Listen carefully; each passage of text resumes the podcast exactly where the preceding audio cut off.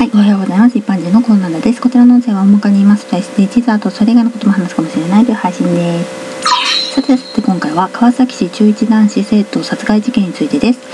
2015年2月、神奈川県川崎市の河川敷で未成年3人によって13歳の子が暴行を受けて亡くなった事件がありました。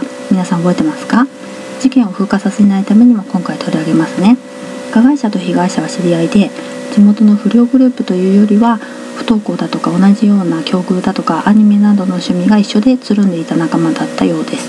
加害者たちが訪れたとされる店や事件現場の河川敷から遺留品が燃やされた公園までの道に私は少しだけ立ち感がありまして加害者や被害者を知ってるわけではないし関係ないのにね報道で知った時は場所がわかるからこそのショックというのかなそんな感じでした。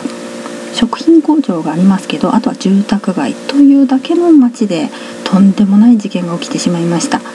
殺害現場から高速バンドが発見されているので手足を縛られていた可能性があります。首顔腕足を業務用カッターナイフで計43箇所も切りつけられて蹴ったりコンクリートで頭を叩かれています。さらに2月冬ですよ。裸で川を泳ぐように命令しています。加害者たちは暴行した後放置して家でゲームしていたそうです。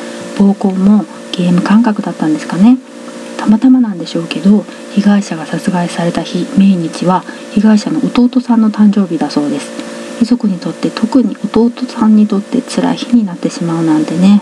ではでは今回この辺で次回もお楽しみに。また聞いてくださいね。ではまた。